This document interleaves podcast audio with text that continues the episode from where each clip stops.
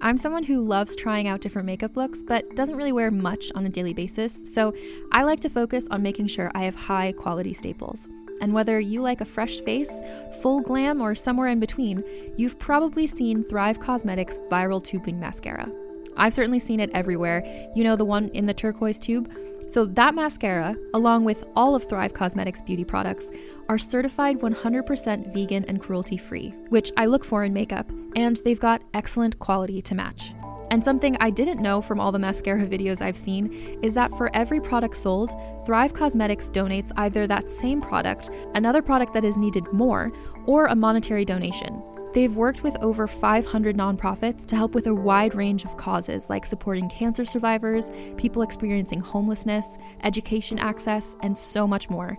Knowing that makes me feel even better about using their products. And I do enjoy using them. Like I said, I like having high quality staples, and so my favorites are products that are multi purpose, like the Brilliant Eye Brightener. It comes in a bunch of colors, and I like using them as eyeliner, eyeshadow, and even highlighter. Thrive Causemetics is luxury beauty that gives back. Right now, you can get an exclusive 20% off your first order at thrivecausemetics.com slash thrive. That's Thrive Causemetics, C-A-U-S-E-M-E-T-I-C-S dot com slash thrive for 20% off your first order. Hey everyone, welcome to Let's Get Civical. This is the podcast that breaks down politics, government structure, and dives into the context of current events, but in a super fun way. I'm Lizzie Stewart, comedian, feminist, and political junkie. And I'm Arden Walentowski, former Senate intern, campaign staffer, and political strategist. In this episode, we're talking about the history of Thanksgiving. So grab your turkey. And let's get civical.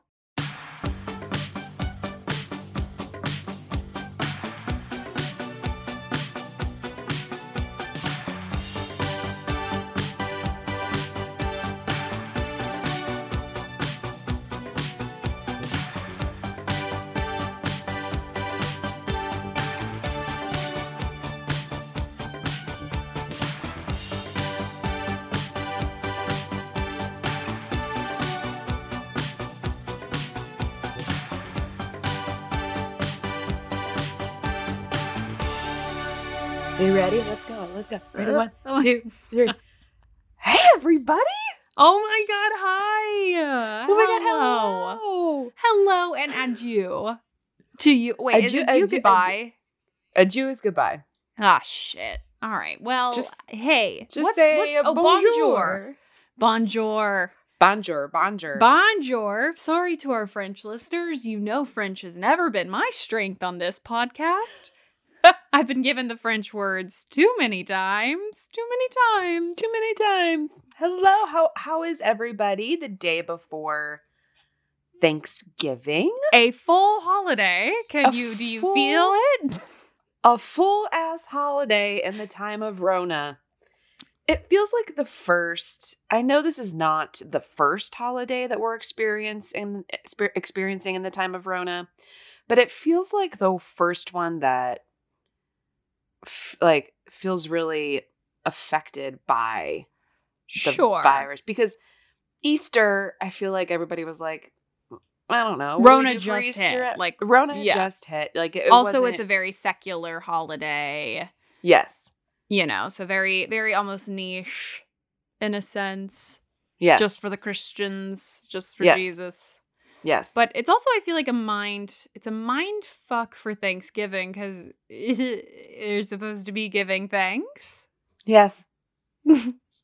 Giving thanks and being Giving grateful thanks. for community, and and Yeah. here we are, and here I'm we grateful. are. I'm grateful. I'm grateful for community that is literally my my my community. I'm grateful for you.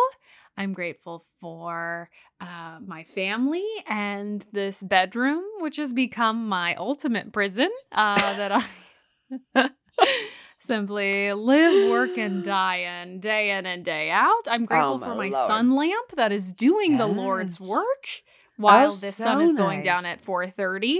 The sun goes down and my sun lamp goes on. That's so nice. So does it mimic the sun? Is that what's supposed to happen? Um yeah, it's like it's supposed to yeah, it's supposed to mimic there's some sort of like rays that it gives off and that's supposed to help people with like seasonal depression which i greatly suffer from like Mm. help mediate the the harshness that it because like seasonal depression at least for me comes on like like a ton of bricks especially when the sun starts going down Yep. super early and at the same time like it gets colder and then like this the weather has been super dreary like it hasn't been a ton of like bright sunny cold which is fine Mm, It's uh-huh. been like overcasty rainy cold so that can also like make it worse yeah. so yeah it's just supposed to like give your brain the sensation of like sunlight to help release i don't Mm. know is it serotonin couldn't tell you but one of those one of one those of those fins. onins uh to make you feel better does it work Hmm. i don't know but it's it could be a placebo effect Sure, sure. You could be doing worse. i could be i always could be doing worse that's kind of like the title of my memoir is i could be Ah. doing worse I love that. I think that that I think it's great. I think you Thank should you. use it. Yep. look i'm proactive i'm proactive i turn on the Mhm. light every day every single day i wake up and i go on you go it sure is On daylight right now but let's just get both suns let's get all the sunlight Can't have too much sun. Can't you have, can't too, have much too much sun. sun. You can't No. have too much sun. So, anyways, that's me. What are you thankful for, Arden? Mm, I am thankful for, you know, I'm thankful for all of my friends. Okay, love. I'm thankful for uh my family members. I'm thankful for Mhm. I'm I'm like thankful for this is going to sound egotistical and conceited, but like I'm thankful for myself. Like I think okay.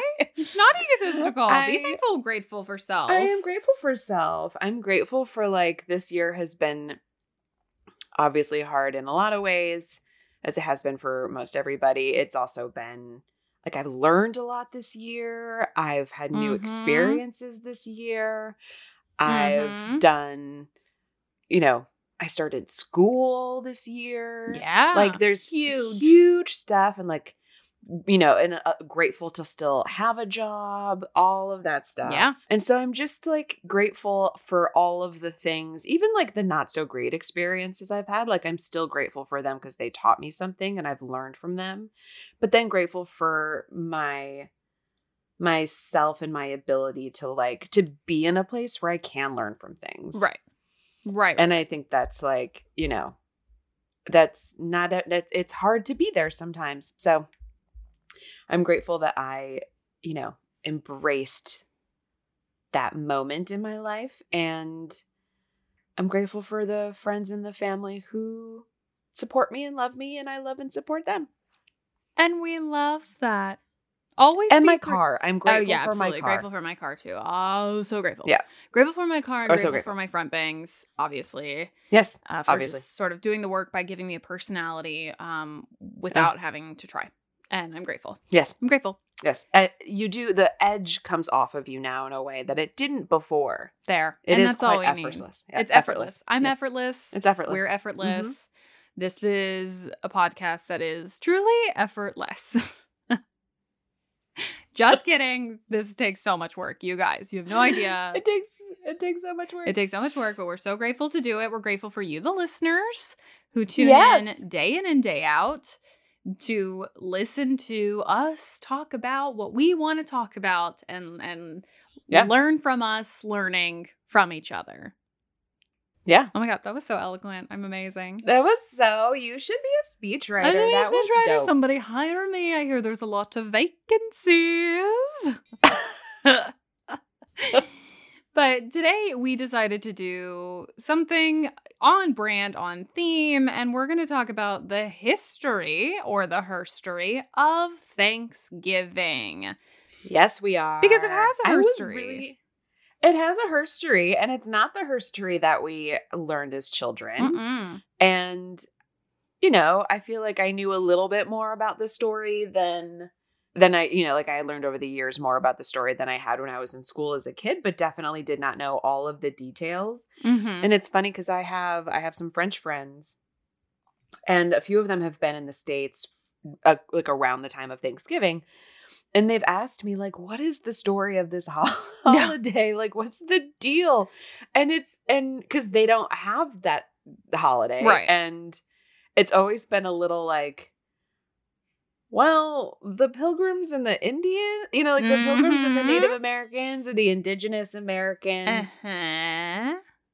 And you kind you like you try to explain it and it's just like there's just silence. Yeah. Because it's so hard to explain. It's so hard to Uh, explain. and and we're uh, and we're not taught the like the the actual details of it and where the holiday actually came from and what it's supposed to mean. So so that's what we're gonna do today. that's what we're gonna do today. History of Thanksgiving. So I so let's okay, so let's compare stories. Like when I was when I was a kid, and I'm sure you did this too, like you make the like the turkey The turkey handprints, sure. with the feathers and you write your name in it. It's all super cute. Mhm. And then, you know, like I'm sure there are pictures someplace of like little second grade me being surrounded by like the boys in the pilgrim hats and like all of that stuff. Mhm. But I think growing up, like I just, you know, we were taught the story of that it was like this big amicable feast and Right. and they came together and it was amazing and it's about two groups of people who you know helped each other Put aside like, their and differences. put aside their differences and their conflicts and came together to like celebrate food and community and all of that stuff Mhm. and some of that is true like there's like nuggets Sure. kernels of truth in some of that but it's such a i don't know like what it is what what was your experience growing up No, it was very similar. Uh, handprints. Uh, you know, I was in sort of my primary education when I was living in Texas, so we we even Mm. went as far as having you know um sort of now looking back uh problematic headdresses as well. You know, like homemade, ah right? sure sure Of course, yes, yes. And yeah, to me, like in my memory of what it was, it was like the pilgrims were these super generous people who Mhm. were sharing their table with the Native Americans who, you know, were depicted as, you know, as as like the stereotypical Native Americans that we saw. It's like they were they were Yeah. invited as guests to the Yes. pilgrims' home. Yes yes yes yes. uh, and and that that what it was a very peaceful event.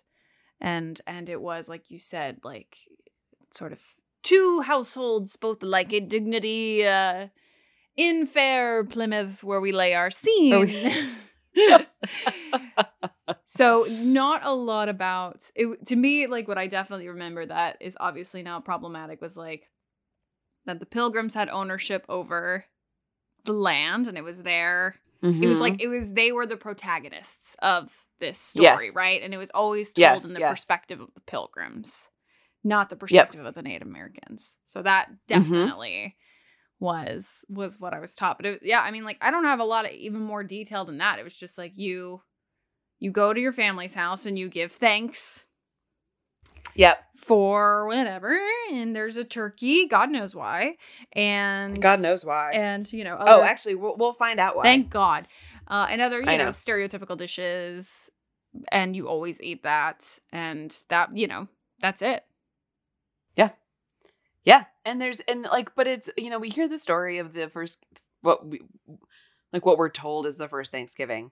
But like it also I always had a hard time connecting it to what was happening in the present Sure. because it's not like you know, you go and you have dinner with your generally with your family, right? Mhm. I mean, like in New York City we tend to do like friends giving. So everybody, you know, like you go to a friend's apartment and you bring a dish and it's you like some of the best Thanksgivings I had were the ones when I first moved to New York because I got to meet people I had never met before because Mhm. everybody like brought a random friend and it was really great. But like aside from those experiences, the idea of like these two groups kind of coming together like even in the most like idealistic version of that event is not really how we celebrate Thanksgiving now. Now Sure. it's like about going to families and and like kind of insular and being with people Yeah, who yeah, you yeah. kind of in theory, not I mean this isn't true for everybody, but like people who you already know really well and potentially get along with. Right. But yeah, it's a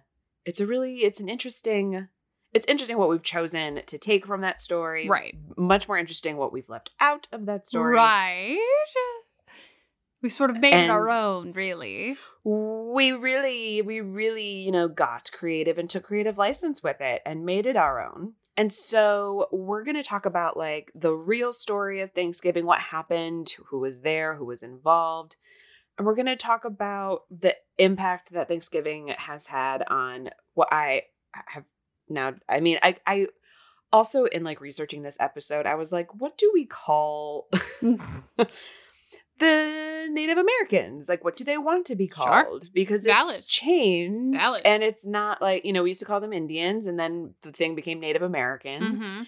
And then at some point, I read some story, some article a couple years ago that was like, we don't like to be called Native Americans. We want to be called Indians because that's what people have referred to us as. Mhm. So I did another search, and the term that kept coming up was Indigenous Americans. Sure.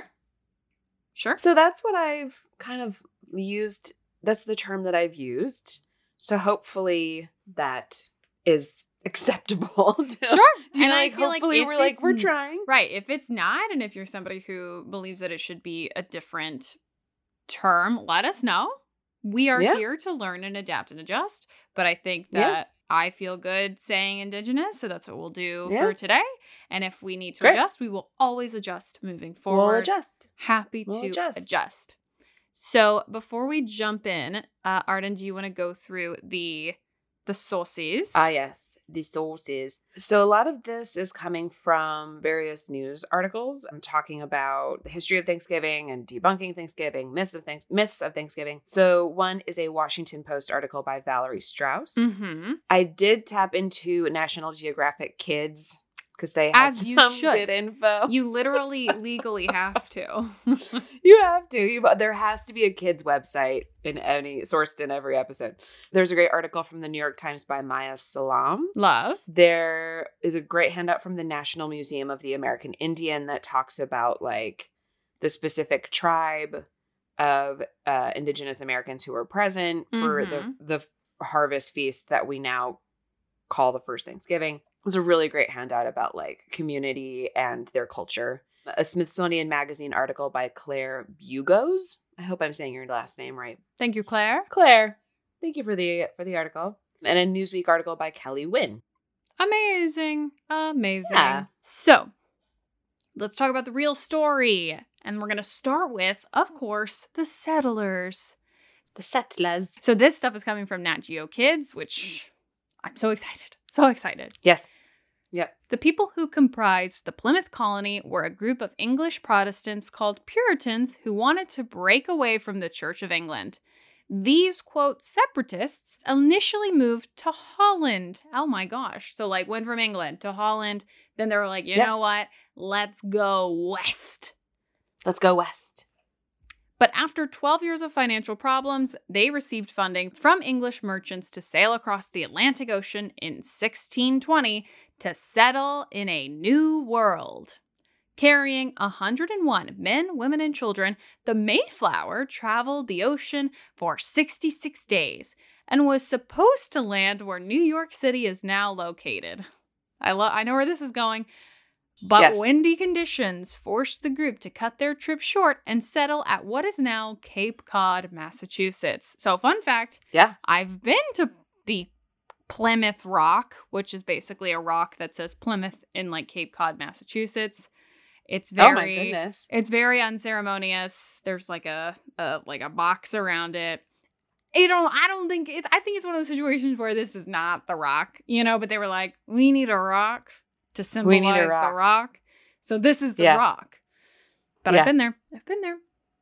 Oh my goodness. So those are our settlers coming through through the May coming over through the Mayflower. Love to Yeah. see it. Yep. Then we have the indigenous Americans. As the Puritans prepared for the winter, they also gathered anything they could find, including Wampanoag supplies. When the English established their colony at Plymouth, they encountered a group of people who lived in a communal way. The Wampanoag defined themselves by their environment and were bound into a strong community by a shared knowledge of their forested coastal home, their cultural practices, and their language. The same sense of community is integral to Native cultures throughout the Western Hemisphere. Native communities traditionally place a high value on social relationships. The needs of the community were met through the efforts of all, and all were expected to contribute. So, obviously, they have this very strong sense of community, strong Yep. tribal sense of community. And the Wampanoag is obviously this the The indigenous tribe, tribe the indigenous tribe. depicted in the first Thanksgiving. One day, Samoset, a leader of the Abenaki people, and Tisquantum, better known as Squanto, visited the settlers. Squanto was a Wampanoag who had experience with other settlers and knew English. Squanto helped the settlers grow corn and used fish to fertilize their fields. After several meetings, a formal agreement was made between the settlers and the native people, and in March of 1621, they joined together to protect each other from other tribes. So this is all still coming from Nat Geo for Kids. Yeah. And so a little deeper dive into the history of Squanto. Because it's not as pleasant as Nat Geo kids would Of have you believe. Of course it's not. And this is coming from the New York Times article. All. So he did play a large role in helping the pilgrims as American children are taught. His people had lived on the site where the pilgrims settled. When they arrived, he became a translator for them in diplomacy and trade with other native people and showed them the most effective method for planting corn and the best locations to fish. According to Kate Sheehan, a spokeswoman for the Plimoth Plantation, which is a living history museum in Plymouth, Yep. he was captured by the English in 1614 and later sold into slavery in Spain. Mrs. Sheehan, of the, who's the spokeswoman, said, he spent several years in England where he learned English. He returned to New England in 1619 only to find his entire original tribe dead from smallpox. And he met the pilgrims two years later in March of 1621. So, yeah, not what we're taught. No. We are not taught his origin story at all. Why? Because then we At have all. to ask, how did smallpox get there? Hmm. How did smallpox get how there? How did it get there? Who? How? The, t- tell me about the years in enslavement. Like, I want to Yeah. know why he was let go. Like, I want. There's so much to unpack Right. in that in that exchange, but we never get told that stuff. We just get told like he knew English. He- Nobody's he helped like, us How did this man know English? He taught us how to fish. Yeah, where how where did he Mhm. learn English? Where did he learn English? He didn't oh, when just he was pick enslaved. it up. Yes, of course. Yes. Yes, of course. Yes. Yes. So that's a bit of background on the like where the pilgrims were coming from, where the indigenous Americans, you know, the specific tribe that was local to the area where they were coming from, a little bit about their background and the most notable member of that tribe. Um, Mhm. so then let's talk about what ha- happened at this first quote Thanksgiving What happened? what had happened so one day uh, this is all still coming from nat geo kids and then a little bit later will be uh, a washington post article so one day that fall four settlers were sent to hunt for food for a harvest celebration the Wampanoag heard shots and alerted their leader, Massawat, who thought the English might be preparing for war. So the native, the uh, indigenous Americans are out hunting. They hear gunshots and they're like, these motherfuckers are coming for us. Right, they're here. They're here. They're coming for us. They thought they were preparing for war. So Massawat Mhm. visited the English settlement with 90 of his men to see if the war rumor was true. And I just love this because I love that this leader was like, hold up. Hold on. Let's not create drama where there's no minute. drama being had. Mhm. Let's take a Mhm. breath. Let's go investigate. Let's look at Inhale, the evidence. exhale. Inhale, Mhm. exhale. Let's center ourselves and get the full picture. So soon after their visit, the Native Americans realized that the English were only hunting for their harvest celebration. Mm. Massawat sent some of his own men to hunt deer for the feast, and for three days, the English and the Native men, women, and children ate together.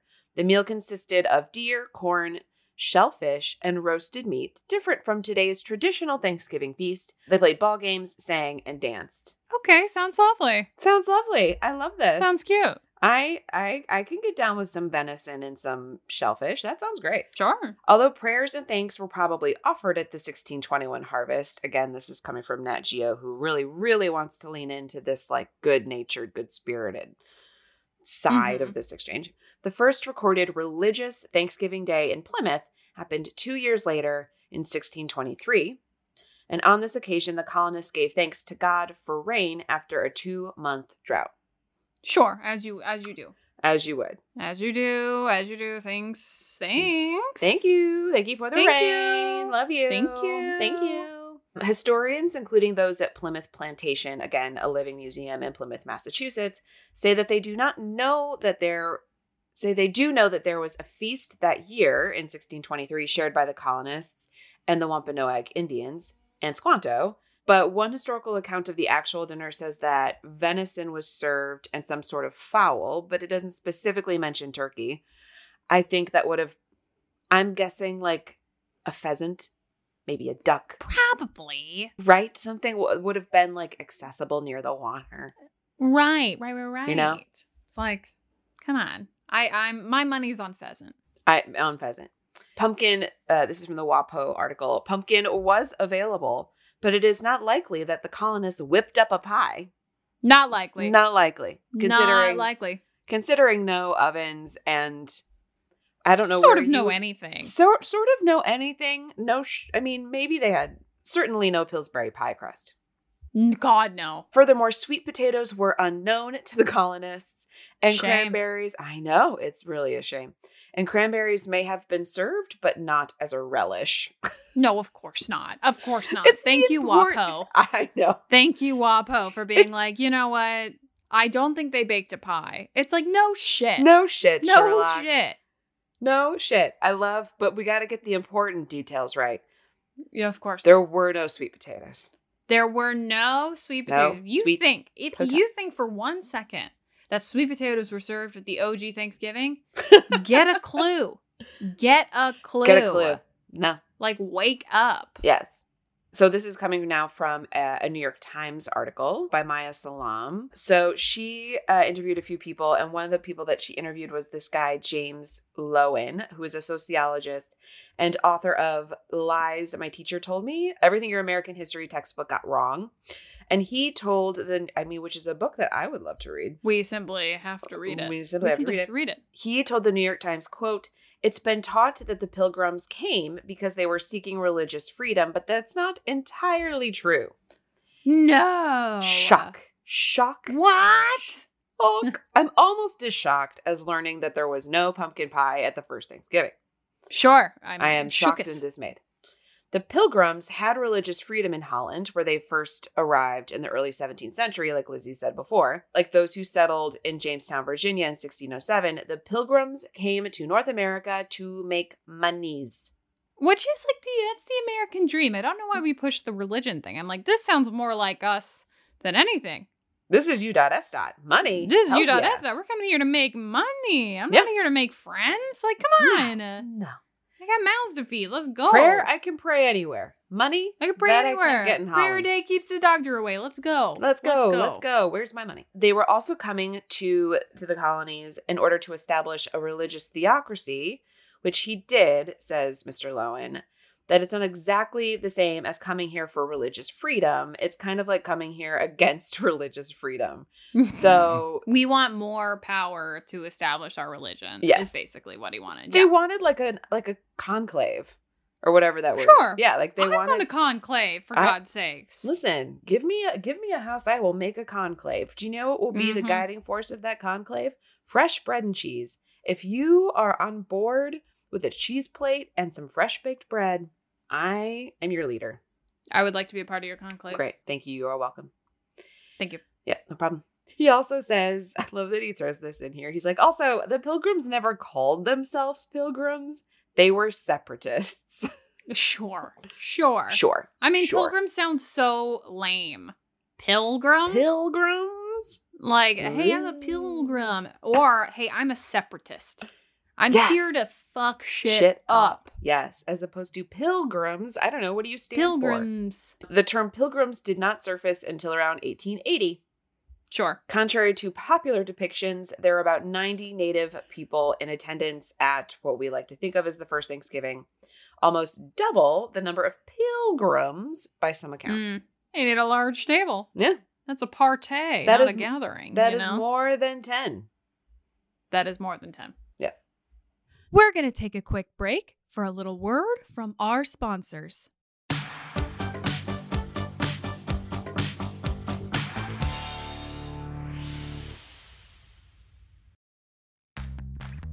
You can shop from anywhere doing pretty much anything. You might shop while working, eating, or even listening to this podcast. And however you shop, we all know and love the thrill of the hunt. But do you also know how to get the thrill of the best deals? Because Rakuten shoppers do.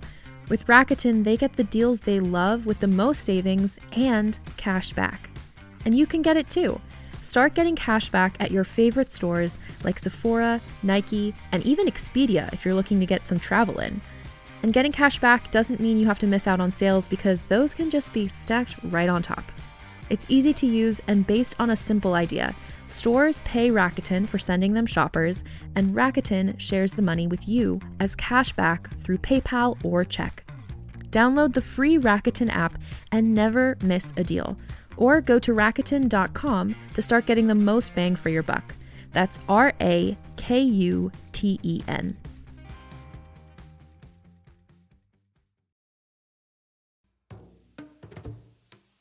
Calling all lovers of mystery and fans of a good story. If you haven't already heard me talk about June's Journey, you're in for a treat. It's time to don your detective hat in this free hidden object mobile game that delves into the captivating journey of June Parker, a self proclaimed detective on a quest to unravel the mystery surrounding her sister's untimely death. In June's Journey, you get to play as June, deciphering clues and unveiling secret plots within thousands of beautifully illustrated scenes. And did I mention it's set in the glitzy 1920s? New chapters are added weekly, so you will never run out of new thrills to uncover, and you can also personalize and decorate your very own Orchid Island where the story takes place.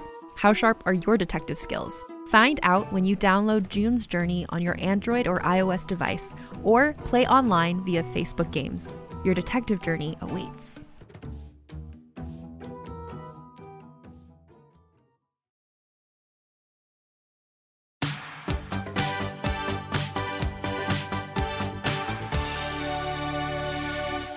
So, just debunking a few more of the myths, Puritans are also thought of as having silver buckles on their shoes and wearing somber black clothing. Their attire was actually bright and cheerful with no shoe buckles. With no shoe buckles. Who who Who's put the buckle in? I don't know. who know. did it? Who was like, you know what this outfit is missing? A, A giant buckle. ass bucking buckle. A giant buckle on the shoe. Somebody took some creative liberties Mhm. and and we're suffering for it even today. Yes. All of the kids who are forced to How dress up as pilgrims, some those parents got to find big ass buckles. That is so silly. There's also some myths about the Native Americans. They actually didn't wear woven blankets on their shoulders and large feathered headdresses, even though some artworks portray this. I mean, that is just obviously stereotypes. Yeah. Coming out of the wazoo, not surprising for our U.S. Dot artists to sort of take those liberties. Mm-hmm. The buckle I don't get. The buckle I really don't get. I don't get what you But- achieve with the buckle. I mean, it does make them seem very Puritan. Sure. Do you like it makes them seem very buttoned up, shall we say, and very like there's right. like the in, in a stark buckles. contrast with the Native Americans with their headdresses and all the Yes. other stereotypical stuff that we throw on them. For sure. For sure. There is a contrast there. I see it. I'm all about it. So, with that said, let's talk about the impact on Indigenous Americans. Probably to me, what is the most important part of this episode. So, this stuff is still, uh, it's going to be coming from the Nat Geo stuff and also the Newsweek article by Kelly Wynne. So, first from Nat Geo. The peace between the Native Americans and settlers lasted for only a generation. The Wampanoag people do not share in the popular reverence for the traditional New England Thanksgiving. For them, the holiday is a reminder of betrayal and bloodshed. Since 1970, many Native people have gathered at the statue of Massasoit in Plymouth, Massachusetts, each Thanksgiving Day to remember their ancestors and the strength of the Wampanoag. This is called the National Day of Mourning, and this is coming from the Newsweek article. It is a quote, day of protest by Native Americans on the East Coast who visit Coles Hill, which overlooks Plymouth Rock in Plymouth, Massachusetts, to remember that famous first Thanksgiving from a different perspective. The National Day of Mourning was established to remember the Native American suffering that occurred when the Mayflower landed. A plaque at Cole Hill explains that view. Quote, Thanksgiving Day is a reminder of the genocide of millions of their people, the theft of their lands, and the relentless assault on their cultures. Mm-hmm. Participants in National Day of Mourning honor Native ancestors and the struggles of Native peoples to survive today. The National Day of Mourning, which looks at Thanksgiving from a different perspective, was spawned from a speech that was given in 1970. Wamsutta Frank James, the leader of the Aquinnah Wampanoag tribe, wanted to share his true feelings at Plymouth Thanksgiving in 1970. He wasn't allowed to speak for fear that it would create an even larger divide between the Native Americans and the Americans in attendance.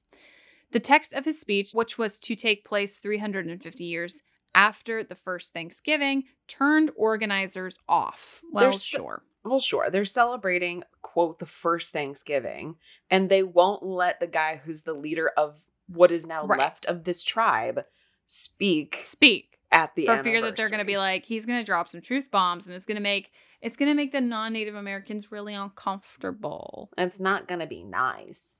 You It's know what's gonna nice. uncomfortable? Smallpox in a blanket, honey. That's what's That shit sucks. That is really uncomfortable.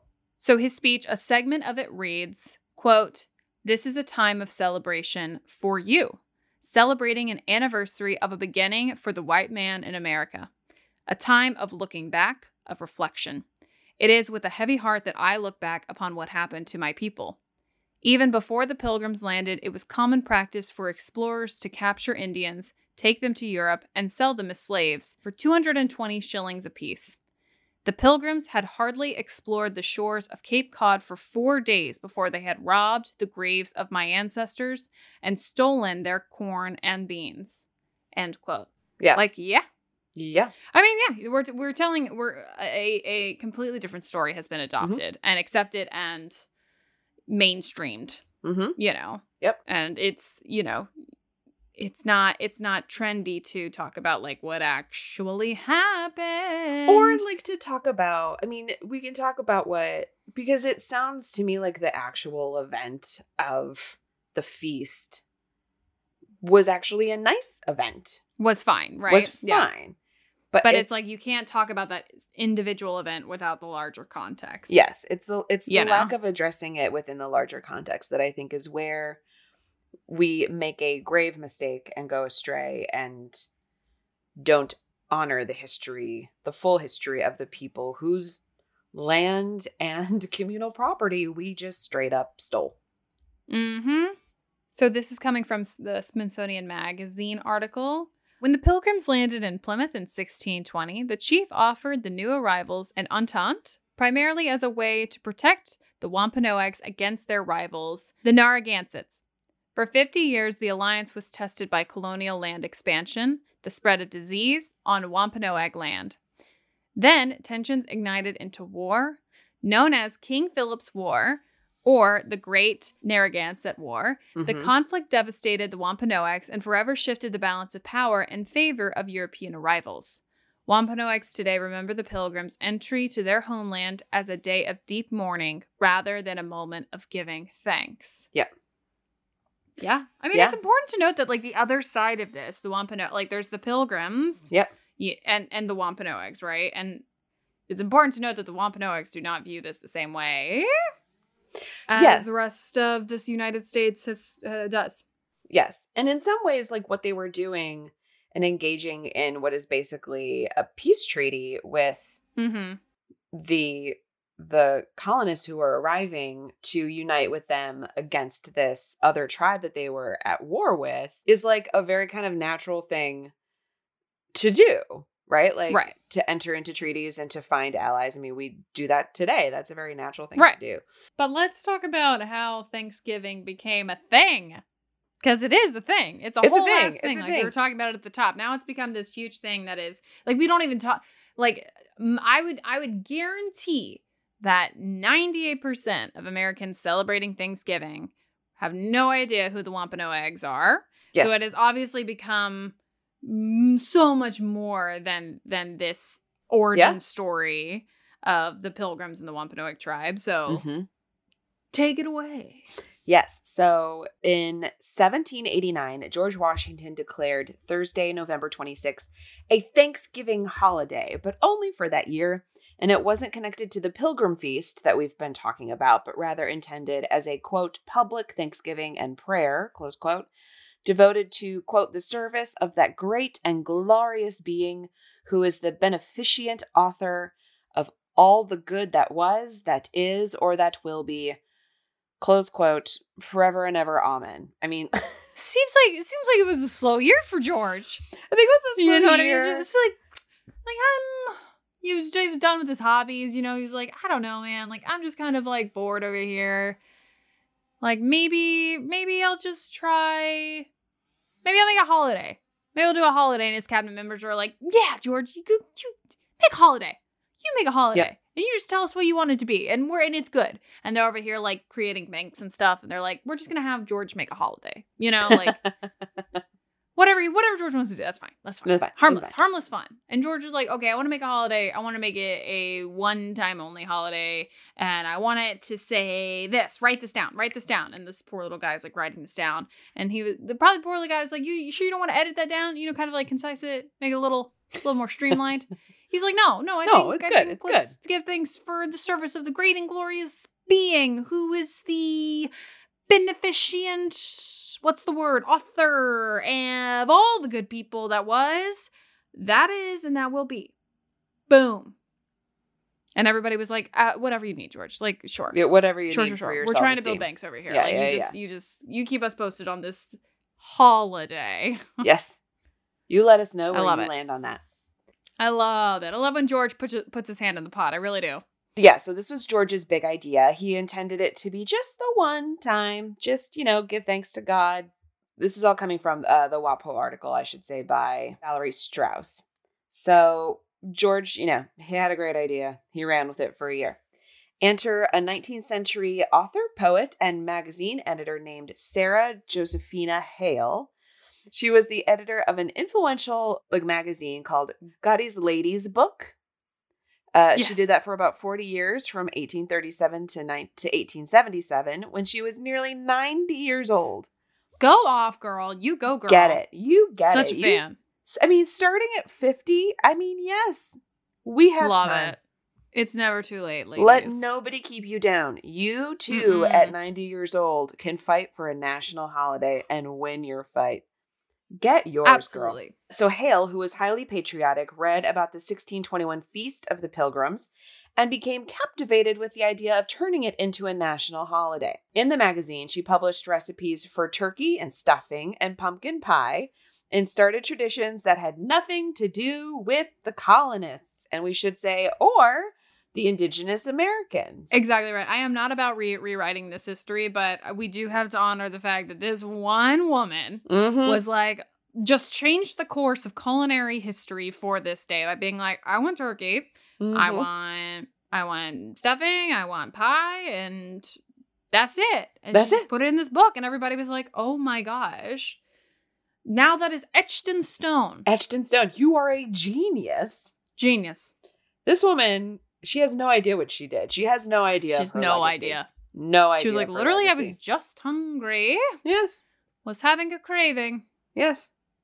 I didn't think you guys would do this every year. Every year, my God.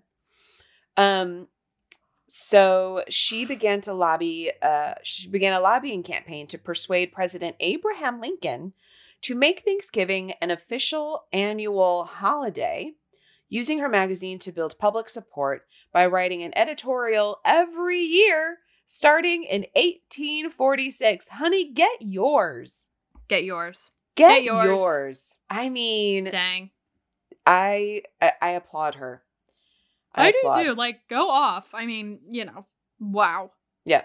It just goes to show like if I really wanted a national holiday, all you got to do is like find some moment that like you can kind of skew, come up with a good menu, and know some people on the inside.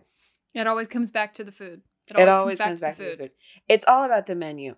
If you've got a shitty menu, like I think mean, more what, people would be the on board with right. You're not going to get a holiday. I think more people would be on board with like Easter if it had like or whatever. Pick like a non. You can pick like a different holiday, but like even like our um like American holidays, you know, Fourth of July and Memorial Day, Labor Day, all of those are like hamburgers, hot dogs, potato Right. salad. because the menu. Because the menu. Because the menu's strong. You're right. You're picking up something. You're picking I- up on something. Strong menus. Strong And. Halloween candy. Strong candy, menus. I mean, not a just national candy. holiday, but like Yeah. a holiday for sure. A holiday for sure. For sure. But like candy. I mean, it's all about the food. It's all it's about all the about the food. Yeah. Listen, we should just try it. We should like we should get us we should get ourselves our own holiday. Uh, Honestly, let's make it election day and let's try. Let's do it. I want I want wine, I want cheese, I want pizza, I want tacos. I want I want all Yeah. I want a menu of all the things that I binge eat when I'm depressed. And that's our election day menu. Oh my god. I guarantee you more people would vote if at the end of it it was like you started the day with your voting and then you got to go home and it was like do Like, we have the election day menu prepared? Do you know what I mean? Like if you had who's, to buy who's doing the tacos? who is doing the grandma? tacos? This we're onto something, I swear to God. I Grandma's know, bringing I know we're onto tacos. something. We're always onto something. We're always onto Nobody, something. Eh, guys, listen to us. Just follow our lead. Wow. Election day menu. This is this is This is this big. is key. Somebody somebody tell Call the me. next campaign. Yes. Let's go. Let's go.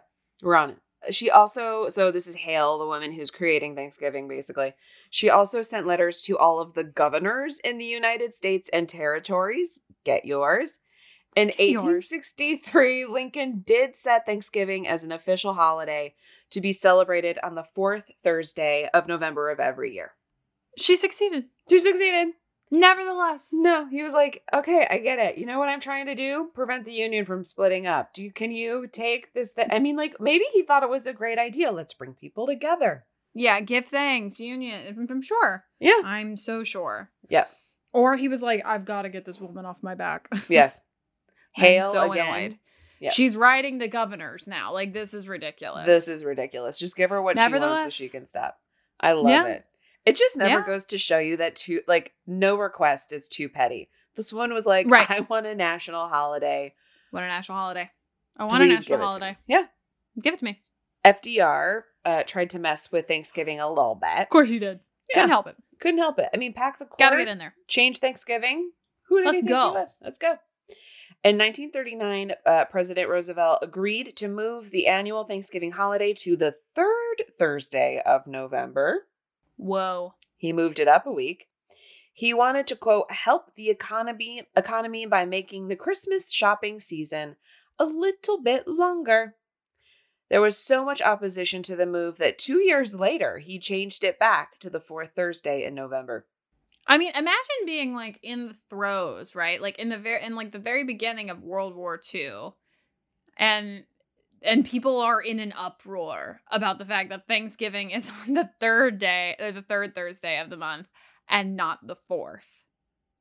Like count your like count your blessings, people. Yes. Do you, You know, know? what you should be grateful for? Having a Thanksgiving. Having a Thanksgiving. Yeah. Love that. Yeah. The so there's uh so that's you know how we got Thanksgiving as we know it now. So it's like not even really connected to this like holiday, this feast that we barely talk about and don't really remember. I mean, it was used as like a launching pad to tell the story, but really Right.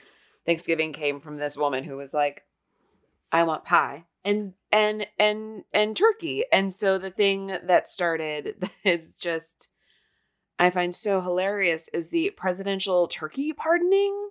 Oh my god. I know. And I thought I thought I would end on this note just to like bring some levity to the situation.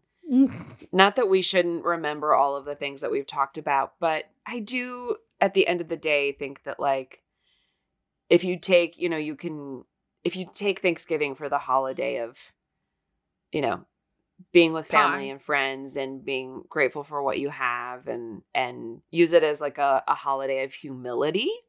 I think Mm. that that is uh an appropriate perspective to from which to celebrate Thanksgiving.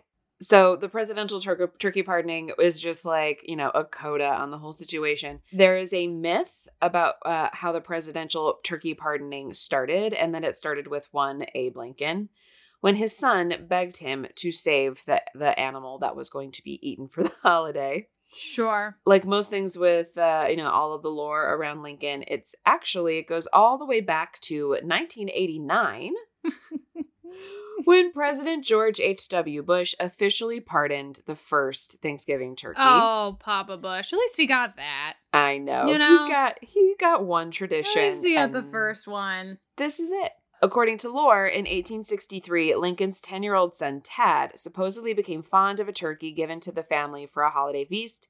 Tad named the turkey Jack, As you do. as you do, and begged his father to save the animal. Lincoln did. The only problem with that as a Thanksgiving story is that Tad's plea was to save the Christmas turkey. Not Thanksgiving turkey. Two Not different turkeys. Thanksgiving- different turkey. Tad didn't care about Thanksgiving turkey. No. Thanksgiving turkey dead. Dead. Dead. He did. He didn't have Jack for Thanksgiving. Jack was a Christmas turkey that was given to the family. So that's there. You have it. It did not start with Lincoln. It started with George H. W. Bush with Papa Bush, and now ever since then we've pardoned turkeys. I do think it's weird that they like they give the president like two turkeys and he pardons one, and I'm like, what the fuck is that? Pardon both Yeah. those turkeys. Right. That just I seems just don't like weird. that they like talk to the turkey. You know, I like I pardon you, turkey. It's like don't talk to it. Just say I pardon the turkey. Like talk out, speak out, speak to the audience of people. Like don't talk to the turkey. Don't It's to weird. turkey. It's weird. It's, weird. You're like It's I pardon you, Yeah. turkey. It's Yes. like no, we don't need to pardon the turkey. Uh, you know, just pardon it to the global audience. There you go. You know what I mean? But yeah, what what What's- an odd what an odd tradition to go from to go from the Mayflower and get all the way to pardoning a turkey. It's a wild. turkey. It's U.S. at its core, At its core, quite core. frankly. At its core. At its core. I really want to write this. I want to I want to write like a Pixar short film about the turkeys. I think that would be so funny. Could you like just imagine them being like brought to the White House? Be like, oh they're my all god, excited. They're so excited. We're gonna meet the president. Can you Whoa. Oh my god! Find out they're in trouble. they're in Crazy. trouble. Yep. Yeah. No, it'd be a cute, it'd be a cute little Pixar for sure. I love it. I'm gonna write it. You guys, that is the history of Thanksgiving. Obviously, there's like we could have done a huge deep dive. This is scratching the surface of the history of Thanksgiving, but it does give us more information aside from the people with the buckles invited the people Right. with the At headdresses least we got to have past dinner. the shoe buckle stuff. Yeah. Yes. Yeah, yeah, yeah.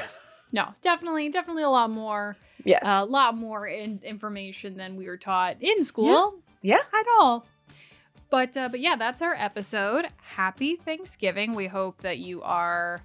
We hope you are celebrating from, as Arden said, a place of humility and understanding that this uh, this holiday does have a long and deep history that we should respect and know about. But uh, we do hope that you are happy, healthy, and staying safe. Please Yep. stay safe. Please Yes. wash your hands and wear your masks. yeah. And we will see you next Wednesday. Goodbye.